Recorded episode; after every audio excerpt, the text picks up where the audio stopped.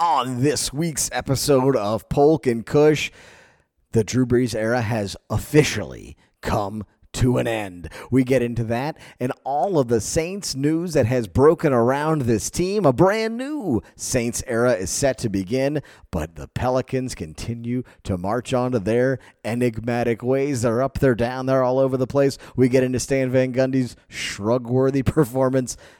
We also have Polk news, overrated, underrated, and of course, the worst. We'll get you coming right up. Polk and Kush.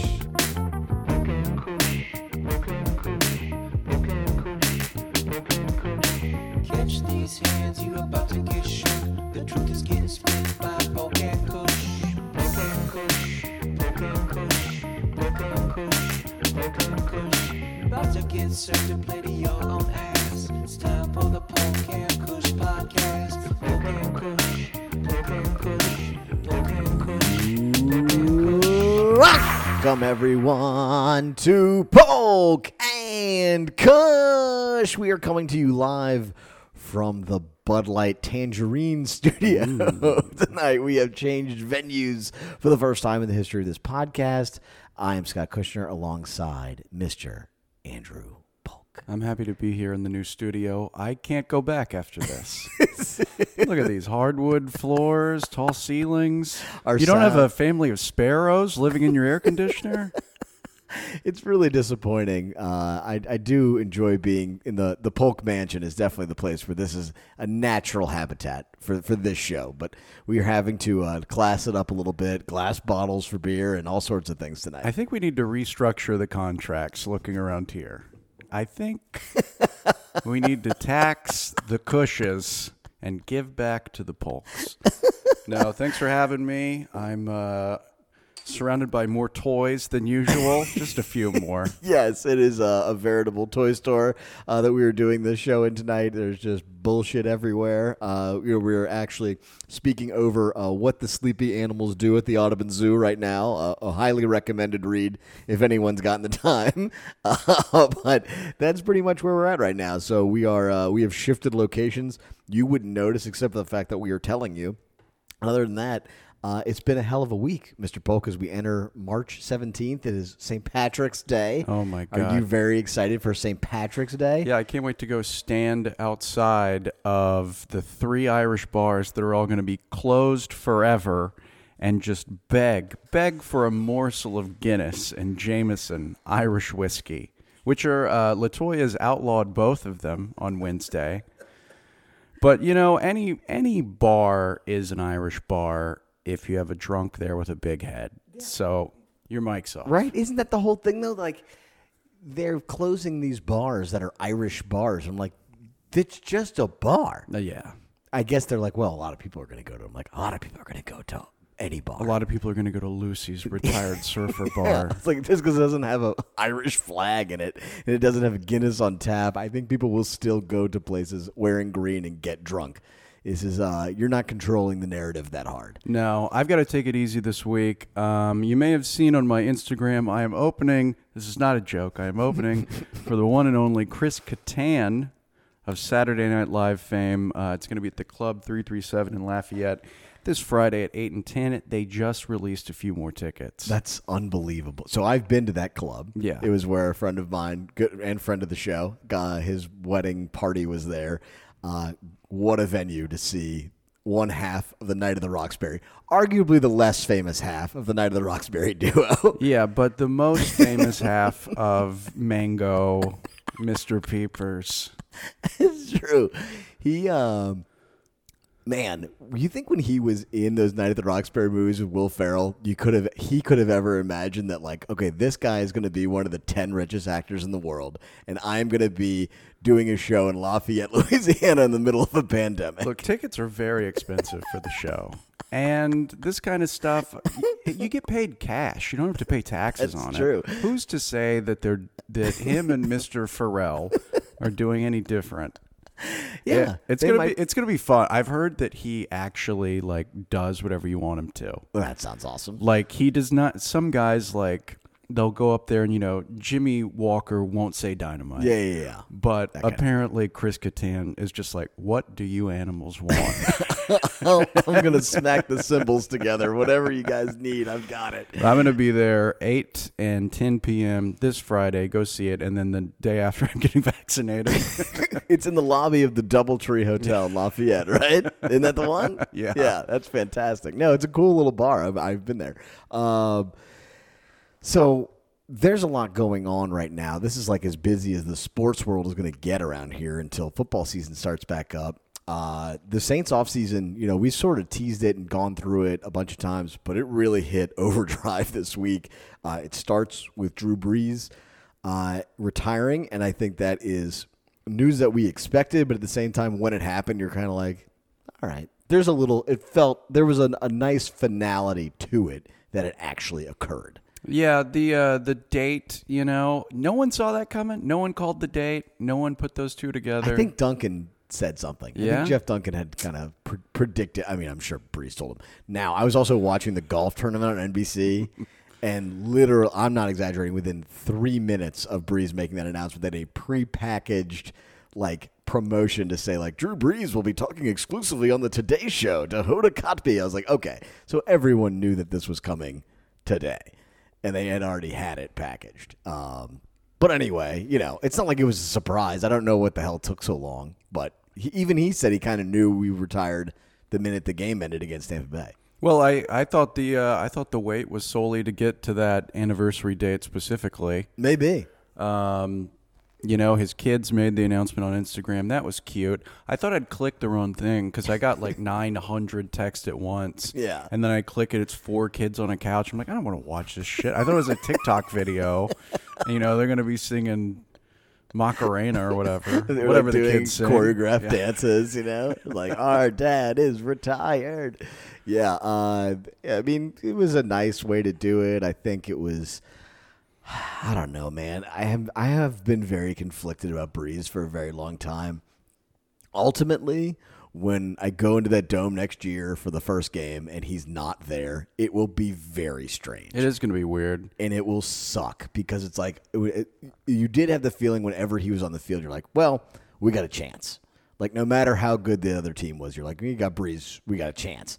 And now it's like, well, I don't know what they have, and it might be fucking terrible because the last time they didn't have Drew Brees, things were really bad. That was a long time ago, though. It was. and and the Saints are a team of winners now. Yes. we've cut all the winners. All the winners are gone, though. Everybody's gone. Times change. This is like a life lesson, you know.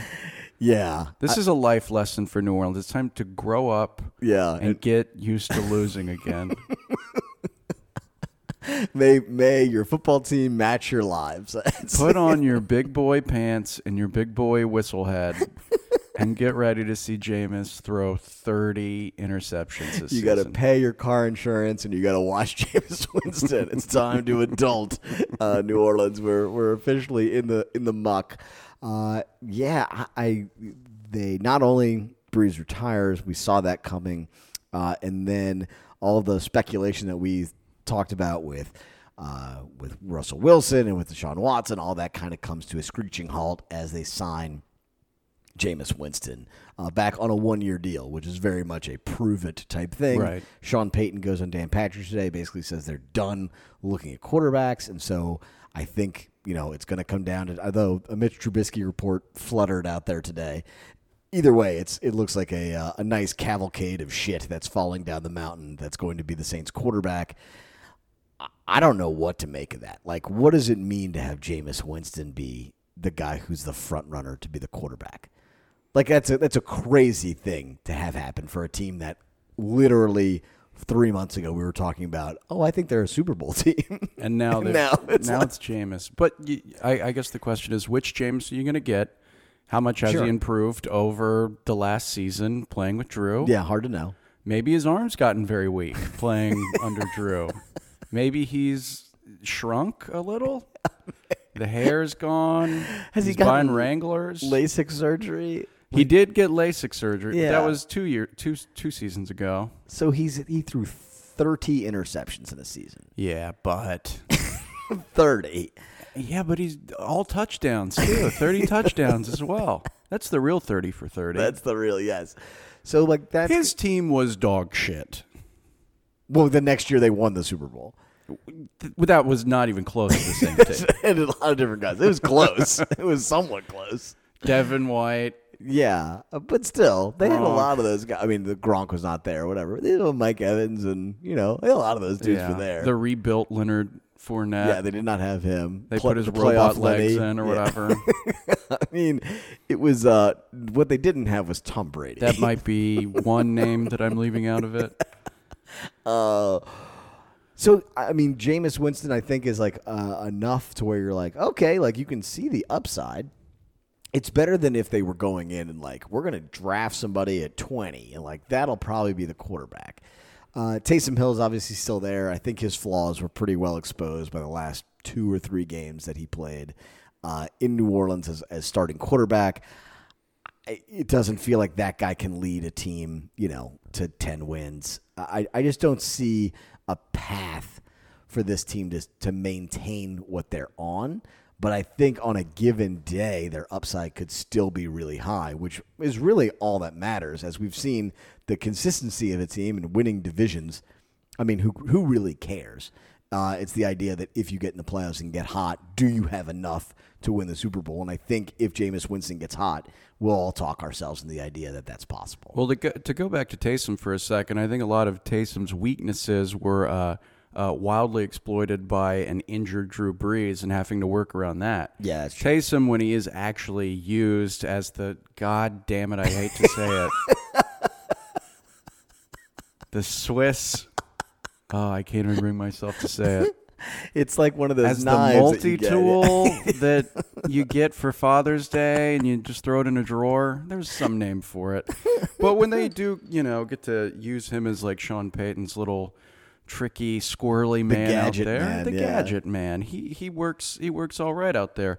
And if you've got a healthy Jameis, you know, throwing the ball 70 yards to God knows who. I mean, yeah, like who's out? I mean, I guess Michael Thomas restructured, so he's back. But Dwayne Washington, he's back. it's very important. That was like the first name that they announced. Was like, okay, great. And they're like, "Can you believe they were able to make that work?" I was like, "Yes, I yeah, can believe that." I didn't believe he was still on the team. I didn't know who he was. If he walked into this house and said, "Hi, I'm Dwayne Washington," I'd be like, "All right, well, what are you here for?" Did you bring the Chipotle Yeah. or not? I was like, I would know, like, what you know. It's like, oh no, I'm here for the Make a Wish. uh, I, I, there's a lot of layers to this Saints offseason that makes it the most, I guess, the most interesting Saints offseason in modern era. Like not changing a quarterback uh, for so long has made these off seasons while they feel important it's all kind of like window dressing. You know, over time it adds up and, and you kind of see what it looks like. But this offseason in particular, like there are cap casualties that have come through in the last few weeks. When you go on top of Brees leaving, and then you've got Janoris Jenkins leaving, Emmanuel Sanders leaving, Kwon Alexander leaving, uh, you got a ton, just the middle class of this roster feels like it has been uh, drained. Like those guys who are so reliable, like not the stars and not the you know the anal zones, but those guys right in the middle of this roster who I think were better than most at those spots. Uh, those guys are all gone, and I think that's going to be really hard for them to replace. The uh, the only thing that might bring about is an interesting draft for once with actual consequences. Yeah. there cannot be another Marcus Davenport No. in the Saints' future, or they're going to be a bottom feeding team for a long time. Yeah, you can't go swing for a draft pick unless it's a sure thing. Like that was a swing at a reach, you know. And Marshon Lattimore was like the last, the the uh, first round pick that like totally worked out at a position of need. Um, this is going to be very difficult to see what they end up doing to fill those holes. I don't know how you fill those holes easily. Like I, there obviously are players like these guys were not the highest level free agents in the world they got when they got them, but it's still very difficult to go get guys who are better than the guys they just let walk away. Well, I mean, some of those names, you know, Janoris Jenkins, Emmanuel Sanders, Kwon Alexander, I think are a little bit better than the average free agent. Uh, Yeah, but they were picked up kind of for scrap heap prices, you know? They were just happened to be good. They were really good moves, but they were unsustainable to keep them. and the Saints aren't going to have that kind of leverage now of being a Super Bowl candidate that can kind of swing those mid to high tier players for dirt. Not unless you can get the guy who did the LASIK surgery on Jameis to get in, into the meeting room. And I guess I. I, I am uh, glad that the draft pick question is not going to be put on a rookie quarterback's shoulders. You would think it won't. uh, God, if they take a quarterback in the first round in the twenties, when do they pick? I don't even know. Is it twenty? It's uh, it might be twenty even. Yeah, I mean, I have no idea. That sounds right. They're not. I don't think they're going to go with a quarterback, and I'm basing that on nothing. Just my very gut instinct, this very moment. I don't think they will. Well, there's only like 600 mock drafts that are ready to come out, so just read a few of those, and I'm sure that'll be a lot of knowledge. The mock draft. I think the Saints are going to draft Lonzo Ball. I, I think he would be a better quarterback than Jameis on certain days. Give him the right day. He's got a really nice arm uh, for that long pass. Uh, this team, you know, we have uh, here in New Orleans, we don't really care about Super Bowl rings. We're really about division championships. We're way into division banners. I love those banners. Yeah. You get a lot of them. I mean, you're not gonna. The the other teams, you can have your Super Bowls. Okay, that's fine. We are about divisions. We're about regular season, grind it out. What did you do in 16 games? You know, you know what's That's better. about. you know what's better than one great beer? Ten Bud Light limes. That's what the Drewery the last decade of Saints football is, and it's like you feel like an asshole complaining about it because it's like, oh yeah, I mean, we won the division in 1992. I thought it was the greatest thing I'd ever seen in my life, and then uh, you know now you look at it and you're like, well, it feels so old hat. I don't think this team will be favored to win the division. Uh, I think it'll be a really hard road to do that. Uh, but with seven playoff teams and with the talent level they still have at enough spots, yeah, I mean, as long as they can go get some pieces that are decent, and I think a lot of teams are cutting guys for cap reasons, so there should be good players out there.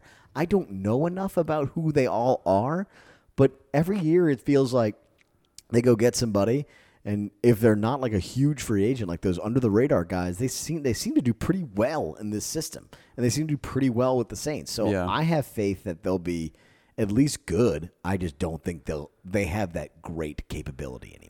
I guess you hope that their uh, energy goes the right way this season. If they could emulate Tampa Bay's kind of schedule of success from last season, where they get better and better. You know, at first they were sloppy, they're a mess. They have a new quarterback that a lot of people are questioning. Yeah. They have a lot of moving parts. They also have some, you know, legendary players on the team. Sure. Which the Saints That might not be able to. But, you know, the moving pieces are there for them to be a playoff team. And, uh, Yeah. If nothing else, it could be fun or it could be Pelicans fun because we were saying, gallows Yeah. humor for the whole season. oof. I, I mean, what do you like? Who's buying the Jameis jersey day one? Right? Like, there's going to be a quarterback competition, and these media guys are going to have to pick which quarterback they think is doing better. And I am just going to be so excited to watch the tepid, the most tepid takes of all time about who's doing better, so that whenever Payton names somebody, they can be like, "Well, I said that this guy did well on these days." like no one's going to come out and just say who they think is better. It is going to be a very until they start We seeing which way Payton is leading. Oh, if it's not Jameis Winston, this thing is going to be a complete disaster. Well, you know, the the last time we fell in this trap of the Taysom Hill game, the week before we only referred to Jameis as the quarterback. The whole game plan was around Jameis, and then he played a minute. He played two plays. So we'll Taysom see. Hill's not a starting quarterback. I he has started. He's bad at it. He started more recently than Jameis. that is true. Jameis threw a great pass in the playoffs. And I mean, if you want to talk about quarterback starting for the Saints, Taysom is white. So Sean, maybe you know Sean has a few of those Bud Light limes before the game. He's feeling nostalgic. He's like, dude, Taysom, I was really lace up, Rudy. Yeah, I was really hoping Carolina would be bad enough that they would trade, like they would try to go get a quarterback in the draft and trade Bridgewater. I was like, that would be kind of a perfect solution because I think he would be like pretty good. He doesn't turn it over, all that kind of stuff. Jameis Winston is like this could be like they could go three and thirteen next year, or three and fourteen. There's 17 games next year. Like they could be one of the worst teams in the NFL next year if Jameis if you get bad Jameis. Yeah, if if Teddy Bridgewater was the solution, no one would be mad next season, no, matter how it went. Exactly. Everybody loves Teddy. Jameis could be the most hated man in New Orleans immediately. Maybe even before he. when he's squinting down the field as he's throwing like his 11th pick six and everyone's just like barfing in the Superdome. Like, yeah, it's uh, He it can has- throw 11 pick sixes if he's also getting 11 touchdowns. I mean, that's like, is a touchdown equal to an interception? I guess is like the question. I don't think it is in the NFL. Like, once you giving the ball away is the the one thing in the NFL you really can't do. You can be a horrible team and not be able to get first downs, but if you cannot, if you turn the ball over, you are dead, absolutely dead. And that's what he has done in the past. Now we honestly have no idea what he's doing. Like the fact the Saints still like him, I think is kind of like they saw him for a whole year. You watched him practice. You watched him in the film room. You around his character and decided to bring him back. Now they didn't put a lot of investment in him; it was just one year, but it does give you some, you know, a, a little bit of warmth to think that you know they know who this guy is. They didn't just go get someone out of pure desperation. It was someone they have experience with. And this was definitely a off season with opportunities for them to go and get somebody if they wanted to. Totally. And you know, we heard the Russell Wilson offer rumors, and Michael Thomas was not a part of it. Yeah. I think if those were going to be serious, he would have been, and Yeah. I think he'd be the fucking quarterback. Yeah, So yeah, and they restructured a whole bunch of guys too. So anything you know, silver they, they're- lining where you can get it, I suppose. Yeah, they're trying to make it work. Uh, I think this will be an extremely interesting offseason and season as it comes up. Uh, so we will uh, obviously never stop talking about the Saints. And uh, in the meantime, though, we will get back. We got some Pelican stuff. We've got Polk news. We've got overrated. We've got underrated. We've got it all from this brand new live location. We'll be right back. Polk and Kush.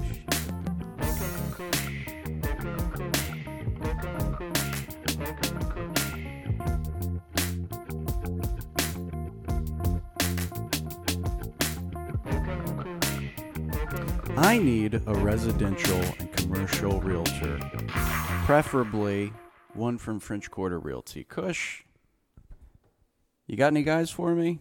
It goes J A N S E N. That's Jansen Patagna. He's gonna buy a house for you and give it to you, and then you're gonna pay for it from a bank. Jansen Patagna.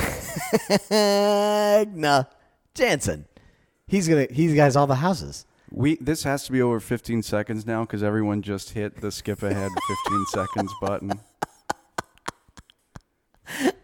I picture people listening to you sing and just like lighting up a cigarette and just be like, "Jason, my goodness." Just throwing their phone in the river. Jansen, our favorite sponsor. Uh, give him a call, 504 621 9443. Give him an email, Jansen, J A N S E N, at FQR.com. He posted like 500 houses on Instagram today. They were all sold, It's incredible. solid gold mansions. It's incredible.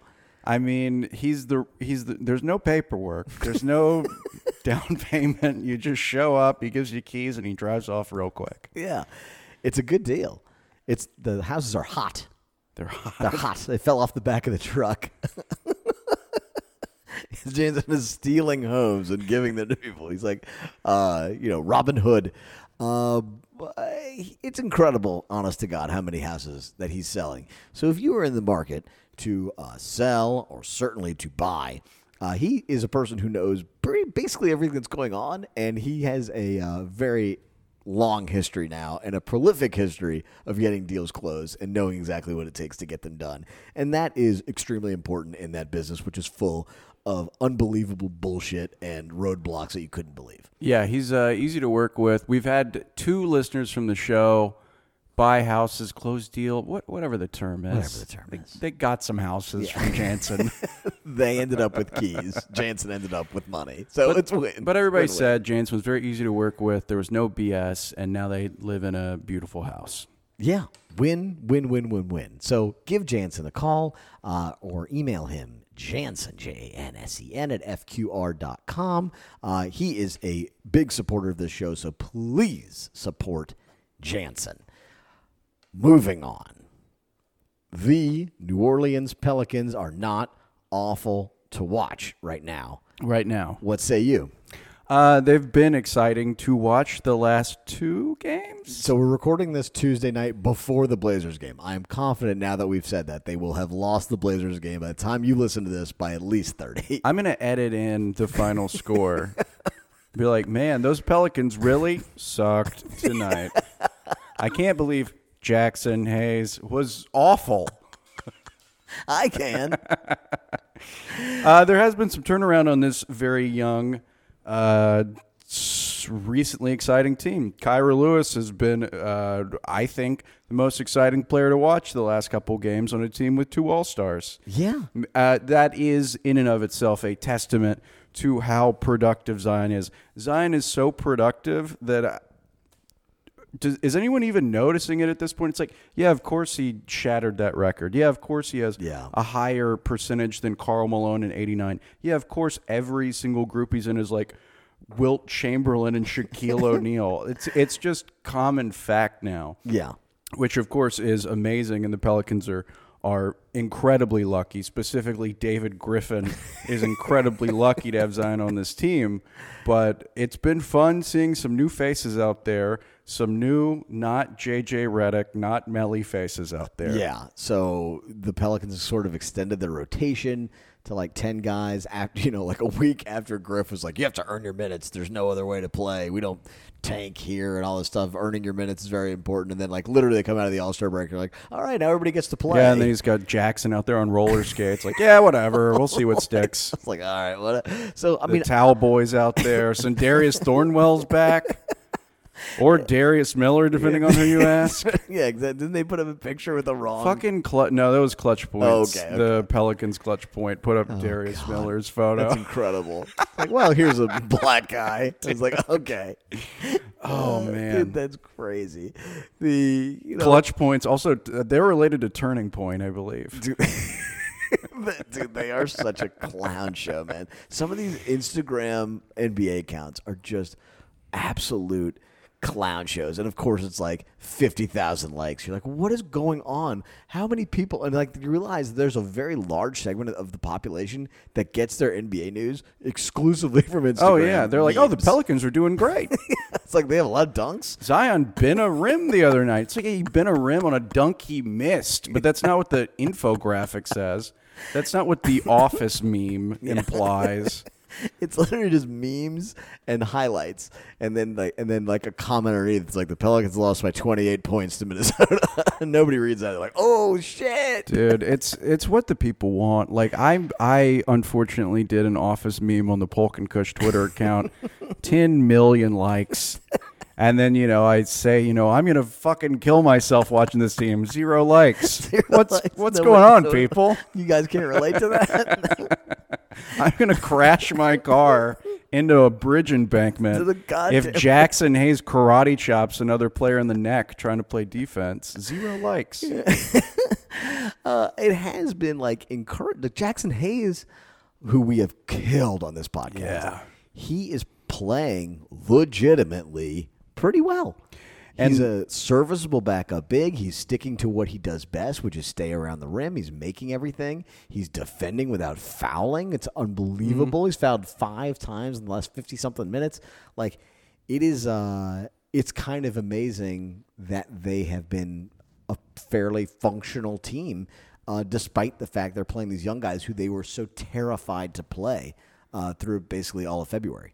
Well, you know, we were kind of saying, maybe not to that extent, but with Hernangomez, we were saying, hey, this team looks okay when there's a functional person there. That's true. But Hernangomez is not a long term solution. He's not an investment. No. So Jaxson Hayes getting better, I suppose, is a little bit of a reason to celebrate. But this team is this is the worst team in the world to do a podcast about because they either win by forty or they lose by forty. Yeah. Lonzo looks like fucking Pete Maravich out there, or he looks like Oliver Miller. There's like no in between. I mean, that's yeah. Look again, they, they tip off in about an hour, and I have no idea uh, what to think is going to happen in this game. No clue.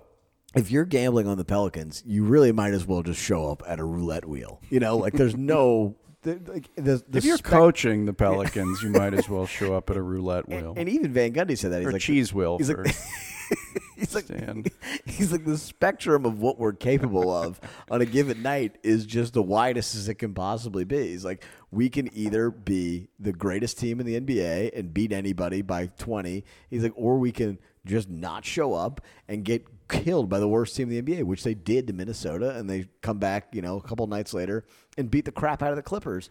Now, I don't think the Clippers were particularly engaged, but even then, like, the fact that you can do those things doesn't make any sense. Like there's nothing about a team that is supposed to have that that level of variance. Like maybe a couple times a year. Like I think this the, those 72 win Bulls lost like a really crappy Nuggets team or whatever. Like those things happen from time to time in NBA season. This is happening all of the time. Every single game you have zero idea what to expect from them. It it also doesn't fill you with confidence when you when your head coach after every game is just like, yeah, man, I don't fucking know. Literally, his press conferences are so good. it's like you're like asking the guy at McDonald's, like, dude, why isn't the ice cream working? He's like, I don't, I just, I'm just trying to get out of here, man. I'm sorry. There's really- there's another team you can watch over there. The way he explains it is so great. Because after the game, you're like, "Well, what happened?" And he's like, "Oh." And he's like, "It's like they didn't want to play defense." He's like, I mean, I this is this them." is it for him, right? He's not. I mean, he's, he's not going to get fired. He just got hired. I mean, they're, unless they're willing to dump 15, 20 million dollars or whatever. I mean, he's not that bad of a coach. It's I think we've proven this year that like the coach doesn't really matter. They've had two totally different types of coaches. They perform almost the exact same. So I don't. I just don't think it's the coach that is the issue. I I, it I is don't the team. either, but the reason he was hired was for defense, and they are historically the worst defense in NBA history, and that isn't something you can really chalk up to. Yeah, yeah, I could have coached, you know, the seventy-two and whatever Spur, uh, uh, uh, Warriors. Yeah, yeah, yeah. Anybody could do that. This is a different story. This team actually needs some coaching. This That's isn't true. five fucking all stars out there. Yeah, you would think having a guy that someone listens to would be helpful, but you don't really know who they're going to listen to until you hire them. You would think Stan Van Gundy, with the uh, track record he has and the gravitas he has, or whatever, you know, the, his ability to connect, he has a, a history of it. For that to just completely fall apart has been surprising. Uh, but I think now you're seeing these young guys play, and you're like, okay, well, maybe he's getting to them. Like they are certainly performing better than they performed earlier in the year. Maybe they're doing something. They don't practice, so it's like it, they're just rolling the ball out there. Like they're playing thirty something games in like sixty two days. It's insane. The whole schedule's nuts. They play like every other day, uh, and so there's no way for them to get better.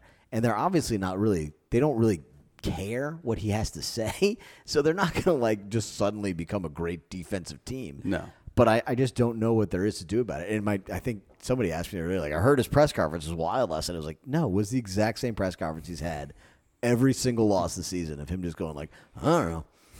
He's like, yeah, they. He's like, we didn't play defense. He goes, I don't know. He goes, it's embarrassing. He goes, it's awful to watch. He goes, but you know, we'll get him tomorrow. He could be doing these from the bathroom. He could be on the toilet doing these conferences. Eating a turkey leg, smoking a cigar, all those things you do in the toilet. he's, I mean, he's he's tweeting all day. You know, when he's not. Is any of that about practice. basketball, though? No, it's always just Democratic Party Yeah. policy, whatever it is. Uh, it, it's just, it's a very strange scene. Uh, but I do find it now that they've gotten this far into the season, it's like it is very hard to take anything from the wins other than like, well, that was a good night. Stan, why don't you look at your friend Joe's f- fences and walls and cages he's building around children? and why don't you use that as an inspiration for the team's defense? Those children cannot get past those cage walls. Turn this team. Okay, obviously. I'm- How much would you have to pay me to follow Stan Van Gundy on Twitter? Not much, but you know, Thousand Eight- bucks? eight, bucks, yeah. thousand bucks. yeah. that's my going price. Oh man, uh, they are. Uh, as we've said many times, they're an enigma. Are you asking him questions on these things? Yeah, every time, and he just doesn't have an answer. You got to get a. You need to get a bicycle horn Yeah. the next time. just wear just a like, clown um, nose I don't. I mean, I'm in my house. It's 11:30 at night. I've got like a glass of red wine sitting next to me. I'm like, Stan, what's going on? And he's like, nah, I don't know. That's literally that's basically the question. You got to get him out of it. You got to get like a penny can, and the next time he starts saying the same thing, just shake the can at him. No, Stan, give us an actual answer because all the other writers are asking very specific things about, like you know, that are very boring and no one gives a fuck about. Well, that's true, but it's it's always very specific of like, okay, well, this guy did this tonight, and this guy there was this moment in the whatever game, and my questions are usually trying to be overarching and broad, and he he literally just and I, I, it's not his fault. Like he cannot answer them because they don't have an answer. Like I was like I was like, when do you know when the good version of the Pelicans is playing versus when the team that isn't showing up is playing? I was like, when do you know? He goes, there is no time to know. He goes, we played really great for like eight minutes against Minnesota, and then they proceed to kick our heads in for 40 minutes. He's like, there's no telling when the switch turns on or off. He's like, it just, he goes, it, it- I was like, man, as the, it just makes him seem so helpless as the coach. And like when they have these great performances, you're like, okay, maybe they can harness that. And then he even comes on and says, as the game's like, there's no such thing as turning a corner. It is just one long, endless road. And sometimes you're going downhill and sometimes you're going uphill. And it's like, there's no corners to be turned and no way it's getting easier. He's like, you just have to keep doing it every day. And it does show you that, like, the idea of momentum being behind a season, it's all kind of bullshit. And the, I, I I appreciate his honesty with it, but it is also a little like, man, this has to be dispiriting to people who are really invested in this team. Yeah, because my fan perspective is just like, well, I, I think there are some minimal things he could do to uh, uh, uh, turn the tide their way when the team starts sucking. After, yeah, they destroyed Minnesota for eight minutes. I don't know when when it starts going downhill from there. Adjust the rotations, call timeouts. I, I think Stan has been horseshit on meaningful timeouts for the most part this Yeah. season. Yeah. and the rotations have been uh, uh, off the map. Like They were kind of all over the you would have yeah. to look at everybody on the team and just like throw a dart at it to, to see who's in. Yeah, Is Kira Lewis getting 14 minutes or is he getting zero time against, you know, the fucking Cavaliers or whatever? Yeah, I do uh, appreciate the fact that with JJ Redick gone, he has. I feel like he's he's opened it up a little bit. Uh, I think they need to be more willing to see mistakes through. Kira Lewis, like you mentioned, like he very clearly has potential and very clearly can improve, but he's not going to improve if he doesn't play. And JJ not being there because of a non-surgical heel, whatever, which sounds like the biggest load of horse Are crap. we ever going to see him on the floor That- for the Pels I again? just I have such a hard time imagining him ever wearing a Pelicans uniform again. He has not left New York. Like he has not come back to the team since the All Star break. And it's like they already floated out. They were trying to trade him to somewhere in the Northeast to be closer to his family. Like it just seems like they were like, all right, JJ, there's really no point in you being here. I think they wanted to play Nickeil and they wanted to play Kira anyway. So there's really no place for him. I think it works out better for everybody, but it's just a weird situation. Um, I do ultimately think the way that you're going to take the most out of the season is not whether you make the playoffs. It is how many minutes you can get those young guys and see if they can get better. Because you have seen Zion make the leap. You have seen Brandon Ingram steady his production. He's still a very good productive player. He sucks defensively, but he's still a very productive player. If you can get anybody else to be like, okay, that's another guy we can use next to Zion as he blows up into the super duper star. That is what you need from the season. I don't care at all about the wins and losses. It's only that that matters going forward. Absolutely. Sports talk. Sports talk, seven, whatever.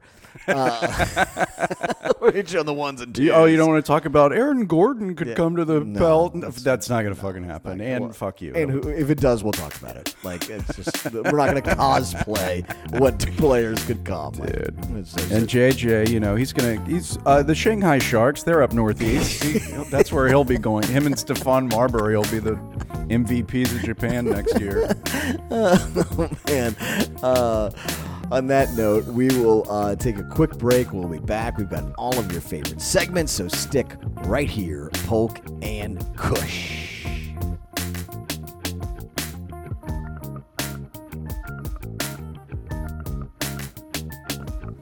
Don't touch that dial. You've got Polk on it. Polk news. LSU basketball. Ever heard of it? Most in Baton Rouge haven't. Well, they're uh, they're in the S. They were in the SEC tournament. They beat Arkansas. They narrowly lost to Alabama, and Nate Oats told them to get the fuck out of here as soon as the that was. I'm not like the biggest LSU. I'm not an LSU basketball fan, but Yeah. that was cool. I only was mad because I had LSU. I, I bet on LSU before the tournament. Your emotions are controlled by gambling. I'm Oh, aware. Of course. I bet on LSU with a group of friends. Uh, and we, they were seven and a half to one, and we had like 60 bucks on it. And it would have been a great payout and fun to bet on a team through a tournament like that because you, you know, every game you kind of get closer. And they literally lost in the last frickin' second because they missed a one foot putback. And then you're like, oh, my money, my precious money. It disappeared. And these people took it from me. And then this guy's screaming, get the fuck off the court. And you're like, oh, it's screw you, man. This is the worst. That guy's coach of the year nominee for the Polk and Kush Awards.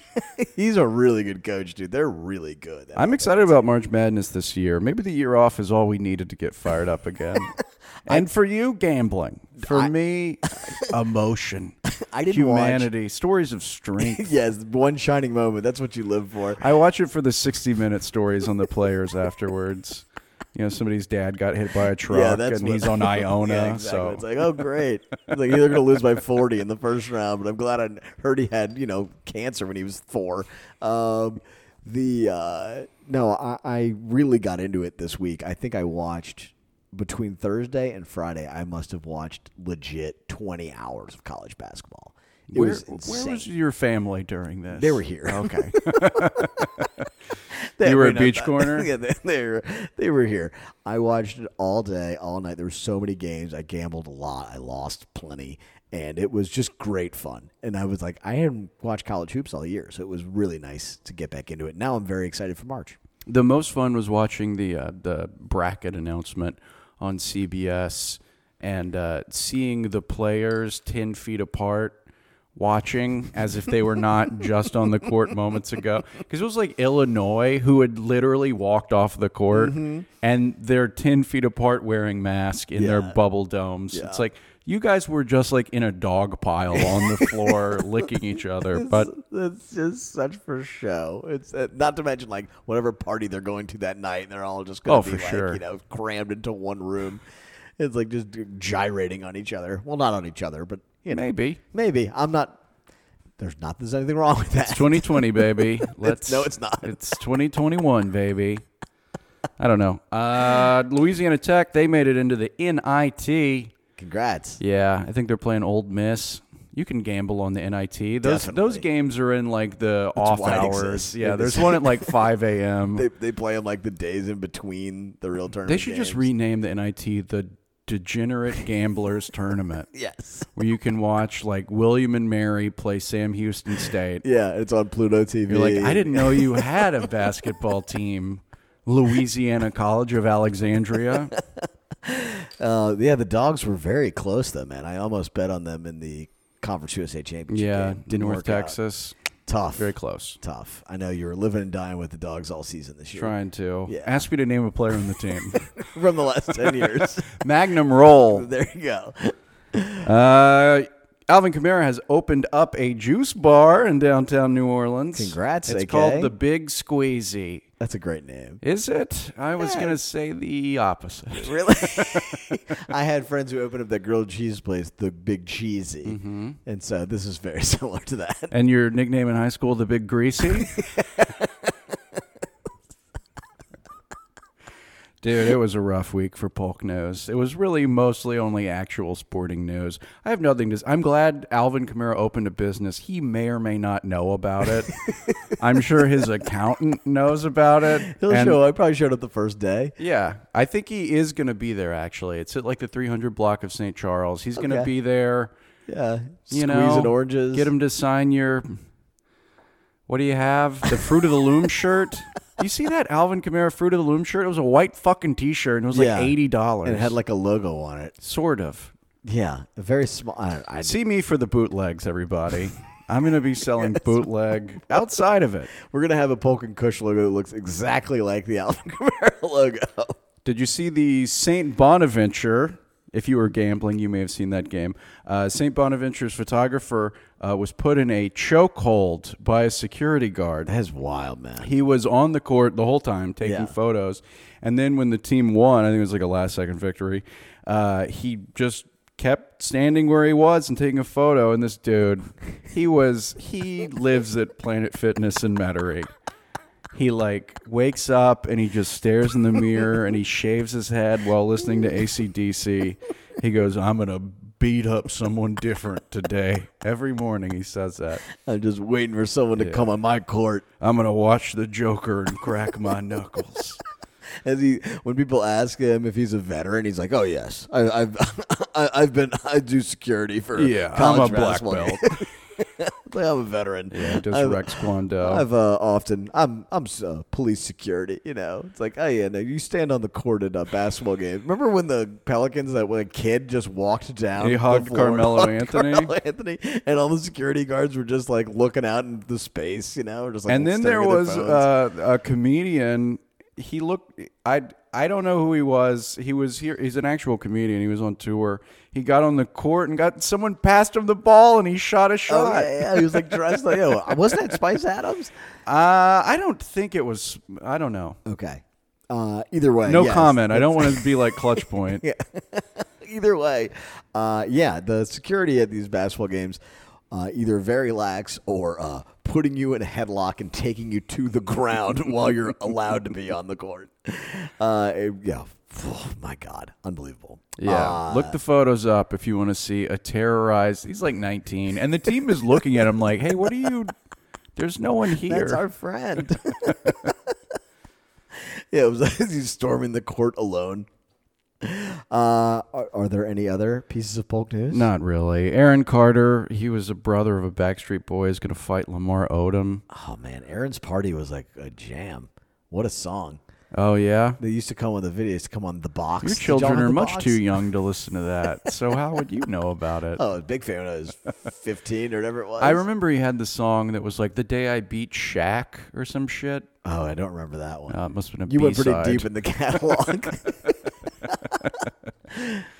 Throw your hands in the air. Oh yeah. Um, looking at the videos of uh, Aaron Carter training, he appears to be about my size, and Lamar Odom uh, still appears to be Lamar Odom sized, which I think is like 6'10", 280. So it doesn't really matter if you're good on a speed bag. I thought I legit thought Lamar Odom was dead, and I'm not saying that like in a. I thought he like went to a whorehouse and was dead. I guess he was almost dead at the whorehouse. So congrats to Lamar. I don't know. you don't remember that story? No, I don't. He was like they found him at the Moonlight Bunny Ranch, like where that HBO show used to took place, and they found him there, and he was like, I thought I literally thought he was dead, but I guess he they, he, he was almost dead. They brought him back, baby. So and now he's gonna beat up a, he's gonna a get beat up. mentally ill former party. boy band. Yeah, man, I liked Aaron Carter. I'll edit that out. It was great the box, man. The video came on all the time. Did y'all have the box in Ruston? Is that where you called in a music video and it was Yeah. like 99 cents? yeah, yeah, yeah. Yeah, we had it in Ruston, but no one had that kind of money to throw around. I just have to watch Fastballs the Way over and over, hoping that they played, you know, Hoobastank. Dude, they literally played back that ass up on that channel every four and a half. like it was like every three and a half minutes was like, all right, well, we got to play it again, and they're just getting requested endlessly. It was like the perfect era for it.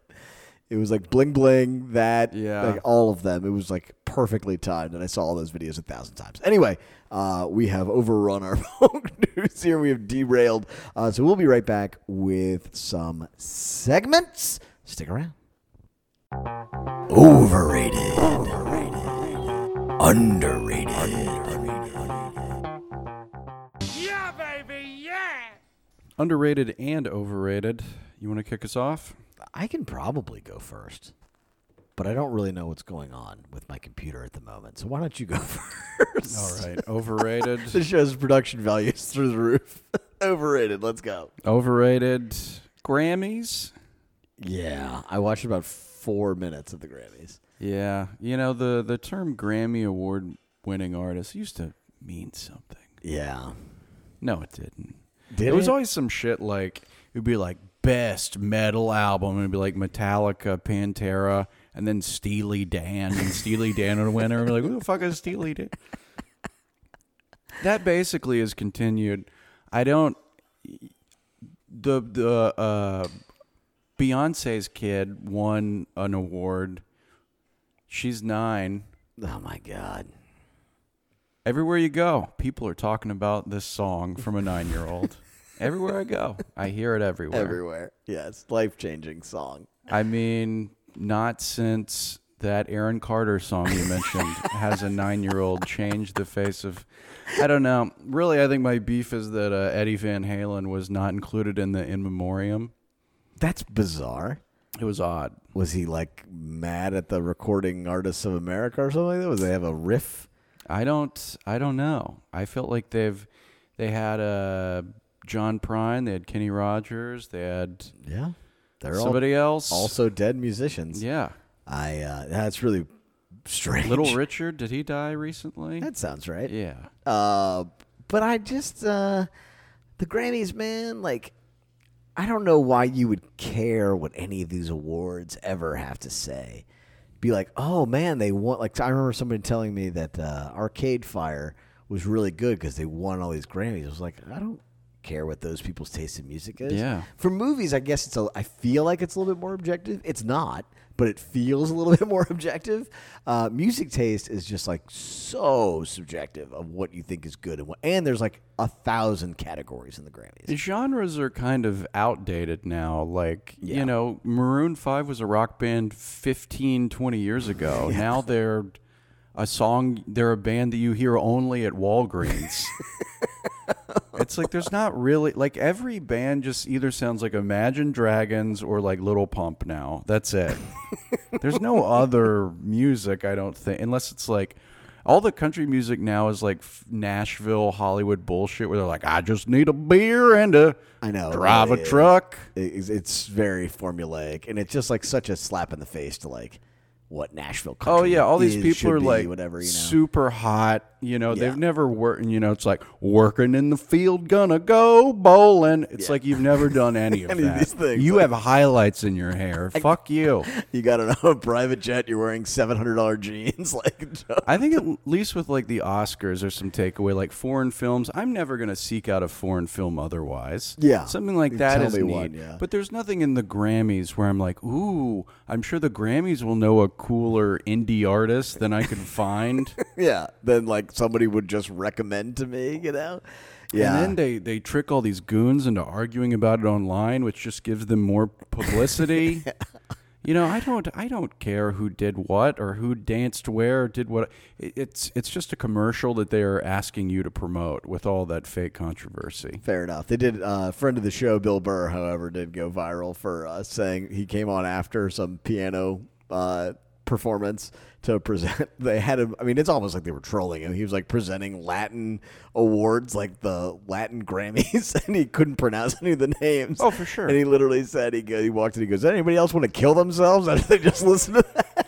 I mean that that's part of the, the thing too. They knew exactly what they, They were doing. they were getting, They have a Gen Z audience. They're gonna put a Gen X, maybe even a little bit older dude up Yeah. there to say something like, "Ah, what the fuck was that? Yeah. That was stupid." Yeah. and then they're gonna get a hundred million people advertising for Uh-huh. it. Bill Burr makes money. The Grammys makes money. Yeah. And that piano dipshit makes money Yeah, too. you get the Fox News headline of like people mad at Bill Burr. Yeah. and it's like, all right, well, who's mad at Bill Burr? And it's like, then they tweet eight. They quote eight tweets. It's like that's Yeah. not people. That's Eight the- women like, with the yeah. side of their head shaved Yeah. are mad, Like, and we're gonna who say cares people. what they like? You're giving Not just women, not just women. Giant news program, like. Come on, like it's just so stupid the way they just drum up the controversy and whatever. Okay, Do you need me to tell you what your over is? Because I've got got it. it on my phone. I've got it. I've got the Cricket data plan, which doesn't go out like your. my computer just like stops, you know, like every like 90 seconds, it just like blacks out to save battery. I don't know, whatever. So do I. yeah. uh, I have a really controversial overrated. It's very spicy. Uh, socks. God. Socks. We are back in warm weather season. I think it's officially summer in New Orleans. There's only two seasons. Uh, it's like summer for nine months, and it's cold for three months. And we are in uh, summer again, and it means you don't have to wear socks anymore. So you can just wear flip flops everywhere, or you can wear loafers, or you can, uh, when you have kids, especially, not having to put those tiny socks on feet that are moving is such a gift from God. You're like, oh, here's some rubber shoes. Just throw them on to protect you from stepping on a bottle of glass that your dad broke on his head last night in the backyard. like, like, please just put these on and get the hell out of this house. And it's uh, a lot easier than having to put on the pants and then the socks and then the shoes and put it on. It's just uh, let's eliminate the one thing that is completely worthless: socks. Gonzo, overrated. You don't wear socks with loafers, If I'm wearing pants, I will uh, sometimes. but you don't wear the no-show. I won't. No, not if, You're if, sh- if I'm wearing shorts and loafers. Yeah, No, I don't wear socks with that. You look like a real goober. dude, your your shoes gotta smell. Oh, they smell terrible. Oh my goodness. They smell awful, but you replace them every year, and you know. I guess so, Mr. Moneybags. Do you have Crocs? Do you, You fuck with Crocs? you buying shoes over there? What are you, the Monopoly man? I refuse to wear flip flops in public. Yeah, I have not. I used to have them, and then the last pair that broke was probably like a year and a half ago, and I was like, I think I'm too old. I was like, I don't think I can wear these anymore. I can't wear rainbows anymore with my backwards Polk and Kush hat. I look like a friggin' goofus. Uh, and so I, uh, I now, yeah, loafers, no, no, sh- no socks is like my preferred look if possible. All right. So socks overrated. Nobody likes them. Does anybody like wearing socks? I like wearing socks when it's very, very cold. Sure. Yeah, but otherwise, like if you just want, it's great. Barefoot, the way to be. All so, right. all right. That was probably the worst overrated anybody's ever had. So continue, Bo, with your underrated. Underrated. This one's positive. I'm going to say vaccination process. Okay. This is something New Orleans, I think, is uh, d- nailed, especially Yeah. in the context. You know, I have a lot of friends in Los Angeles, and they're still like, "When? Where the fuck am I going to get this fucking thing? And when am I getting it?" Yeah. they're dying. They have to. They've been at home for two years. Yes. They've been at home for two years. They're not allowed to go outside, and they don't know when they're getting the shot. New Orleans. I just like texted some guys like, "Yeah, come over. We'll give you the shot." We got it. We got we got, ice chests full. Of It was like. Stan Van Gundy. It's just like, yeah, man, I don't know. Just we'll figure it out. Just get over here. We got two ice chests full of crawfish, and we got some vaccine in there too. We're good. There was a website, and I just typed in my email address and clicked a thing, and it was like, "Are you sick?" And I was like, uh, "Yes." And then I was like, "All right." Someone told me today that they uh, they were talking to their wife about it, and they were like, you know, we can uh, we can sign up for the vaccine. They had available appointments somewhere, and she's like, oh, I don't qualify yet because I'm not of the age and I don't have any of the conditions. And he's like, uh, you meet the BMI threshold. Ooh, a brave man. and, and he was like, she was not pleased with that. BMI, Brave Man Index. He's at the top. I was like, oh yes, you calling your wife uh, fat in order to her to get vaccinated was a bold step. Uh, BMI is apparently like a very funky scale where a lot of people. I'm probably the only person that is not exceeding the BMI. But no, you can get it. Like I just presume everyone's a former smoker. I've everyone smoked in college, right? Every single person. I mean, I had cigarettes, but I definitely would not consider That myself means you're a former smoker. Yeah, okay. I fair. think. That's fair. I don't know. Just go in there and you know say you're dizzy and your foot's numb and. I think if you're, I, think, think if if you're you were- losing your hair, that you I get was to gonna say, I was like, if I if, you, if either of us just listed our diet on a daily basis, they'd be like, oh yeah, you can have this vaccine. Yeah, you get to go to Wingstop and get the vaccine there for free. Uh, no, but it's it's really organized. yeah, and you can very text. Easy. I mean, if you need to, for real, look it up. They're doing it at the New Orleans East Hospital and uh, the Convention Center. Yeah, I'm doing it kind of everywhere. I'm going. I'm getting the Johnson and Johnson. Ooh, I think I only wanted that one because I was I recognized the name more than the other. I was like, yeah, I used to have that shampoo. Yeah, that won't kill me. I think that's all. You only have to go once too. Yeah. That's nice. I'm getting one of them that you have to do twice, which is kind of annoying. Um, but anyway, it is like a pretty easy Yeah, process. really annoying to get a life-saving vaccine for free that was created in 11 months. Fucking- That ended a global pandemic. oh, you have to go somewhere twice? Jesus. Uh, the good news is that where I'm getting it is Hooters adjacent. I will uh, keep people abreast on the podcast if I start to, if I change my search engine to Bing, if I start becoming really good with numbers. I'll let you guys know. if you, well, at least uh, maybe you can get one for Chris Kattan. I think that would go a long way. go a long way more. I'm gonna sneak him one. Uh, no, that's a really good underrated. Uh, I'm going for my underrated group gambling. So we've already talked about the joys of gambling on this show many times, but I, I think it's lost in the sauce a little bit. Is when people think of gambling, they think of themselves picking a game, putting a bet on it, and then watching that game. It's not that much fun that way. It's kind of an isolating and a little bit nerve wracking experience when you do that. And it's not like you're not really getting into it. Like, yeah, you get the action, which is the action is the drug, right? But what is the best part is when you do it with a group. So, like this weekend, I had a group of uh, three friends, and we all uh, were betting the same college basketball games together. And that was great. So you can text each other the whole time. I have a group that does golf gambling. We do it together. And then for the NCAA tournament, I have a group that does Calcutta. And so it's just nice to have like a thing. You know, with your friends now, you have nothing in common because all you, everybody's life is so divergent. You know, you used to be in school together, you used to go to bars together, you used to go, you know, you have sex with the same woman together. you can edit that part out.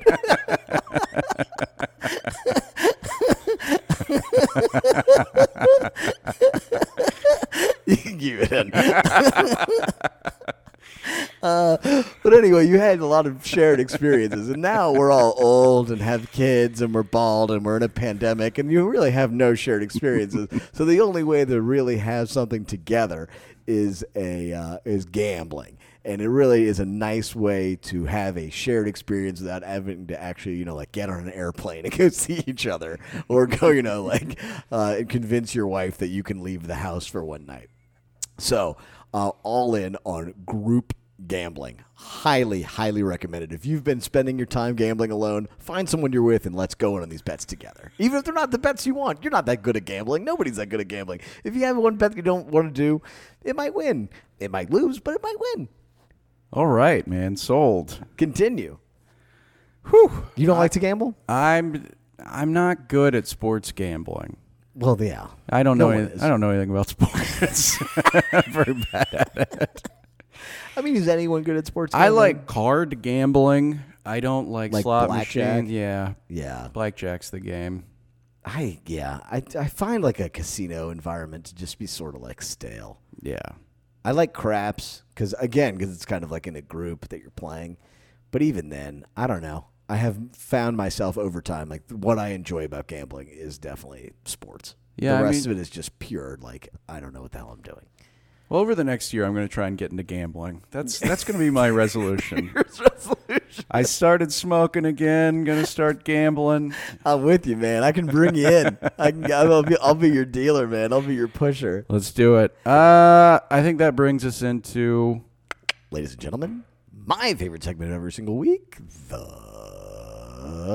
worst. The worst.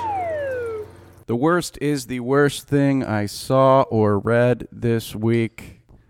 Always a lot of contenders. Oh my! Never, never a short supply. I got one this week. I had to do a little digging for this one. I didn't see it in any respectable news outlet, but it is a real story. 41 year old unemployed Oxford graduate, uh oh, Oh boy. sues parents, uh oh, demanding lifelong financial support. Oh my God. The 41 year old is currently living in a posh flat near Hyde Park in central London. It is owned by his parents, who are estimated to be worth one billion pounds. What? He does not pay rent for the housing and receives a 400 pound weekly allowance from his parents already. What is that, like 800, 900 bucks? Uh, something like that. I think it's like 600.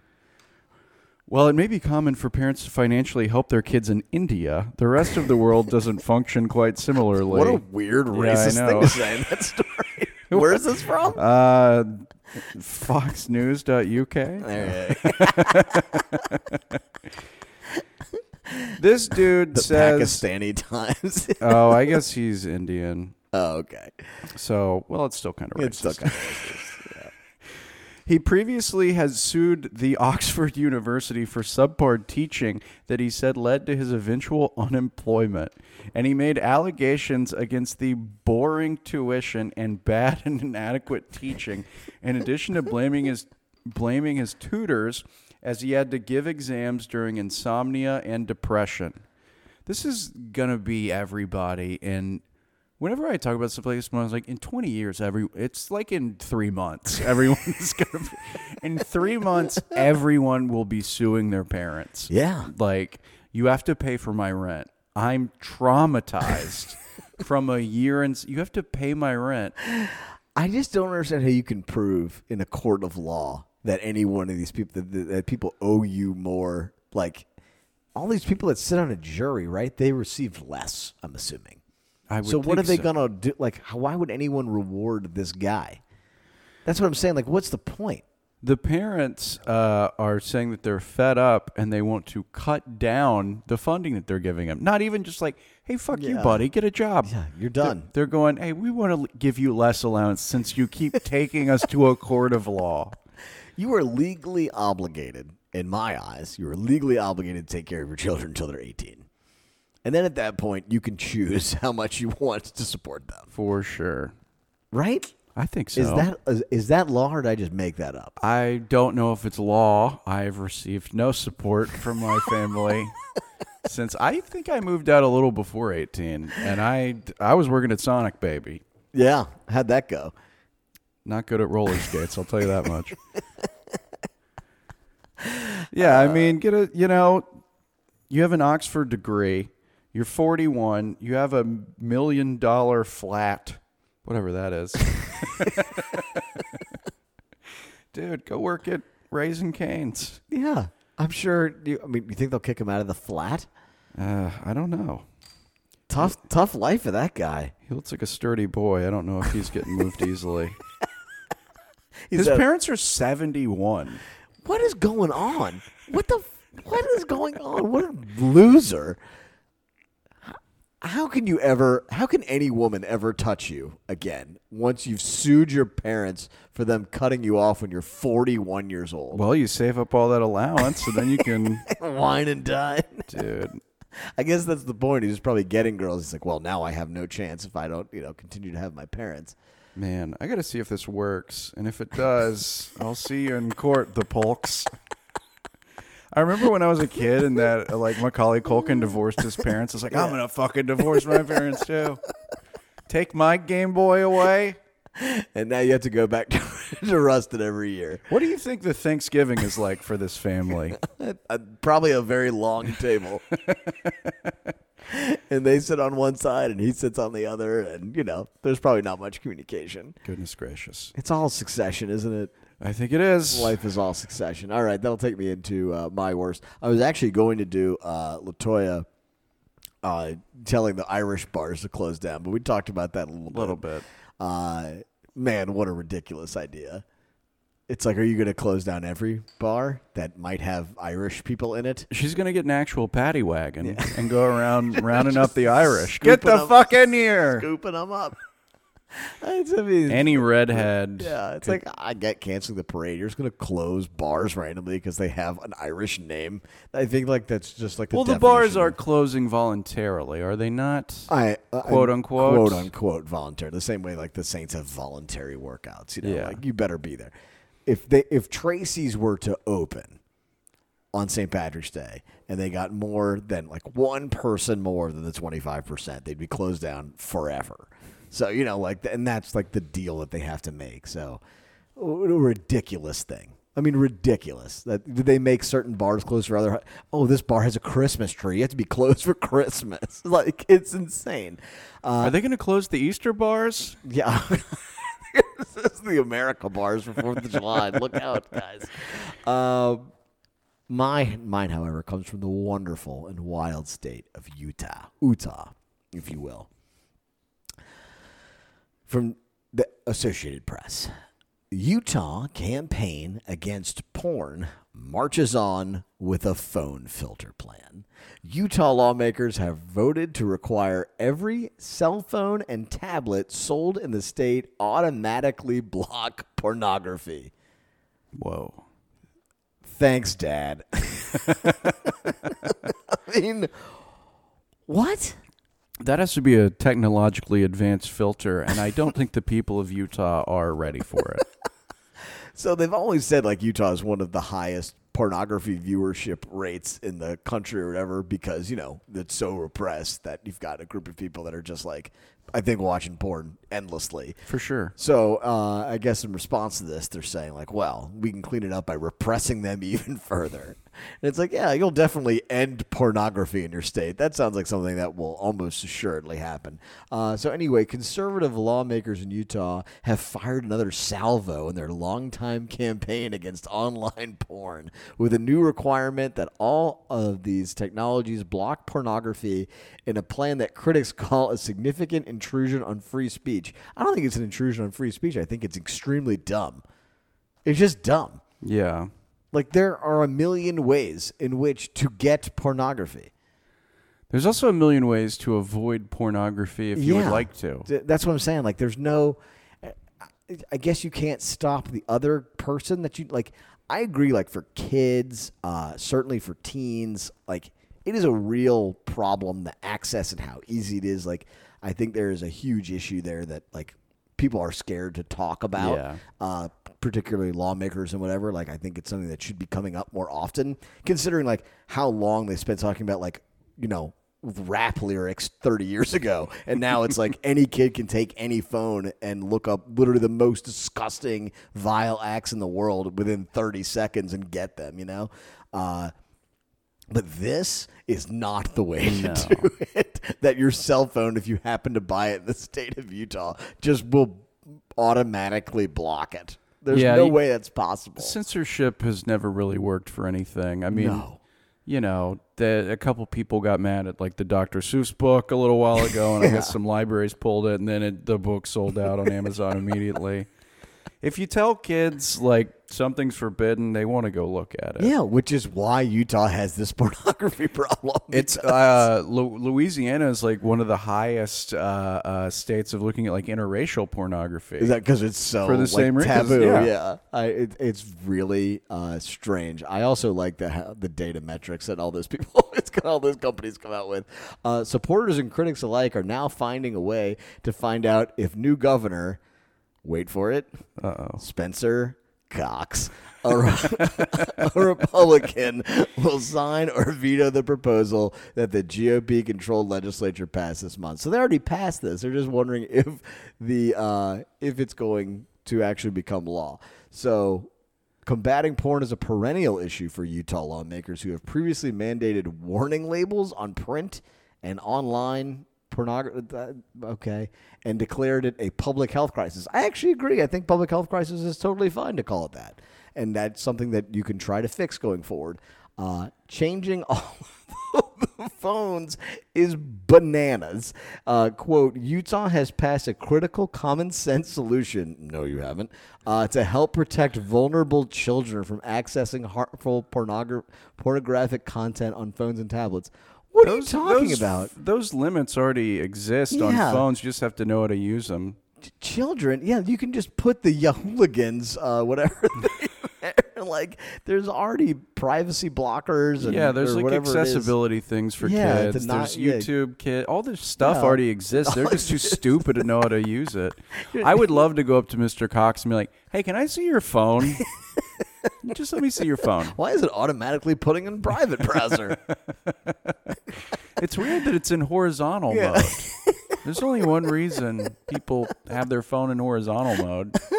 I, I but it's, it is it's widespread and it's everywhere. The concept, like, I mean, you can go on Twitter and TikTok. I think every like I don't think any of them. I don't know. I mean, does Facebook block out pornography? There's kids on Facebook, right? Like I don't know. I, I think you're supposed to be like 18 to be on a lot of these things anyway. There's no way everybody on Facebook or Instagram. Oh, of course not, is- I mean, TikTok's like a bunch of twelve year olds. yeah, but I, I think there there probably is like something in the contract about that and like parental Yeah. guidance. Yeah. So I agree. People should be parents and they should stop their kids and they should figure out ways like give parents tools to stop them uh, without having to stop literally every person in the entire state who happens to buy a cell phone. It is a ridiculous overreach, and that is why it is the worst. The worst.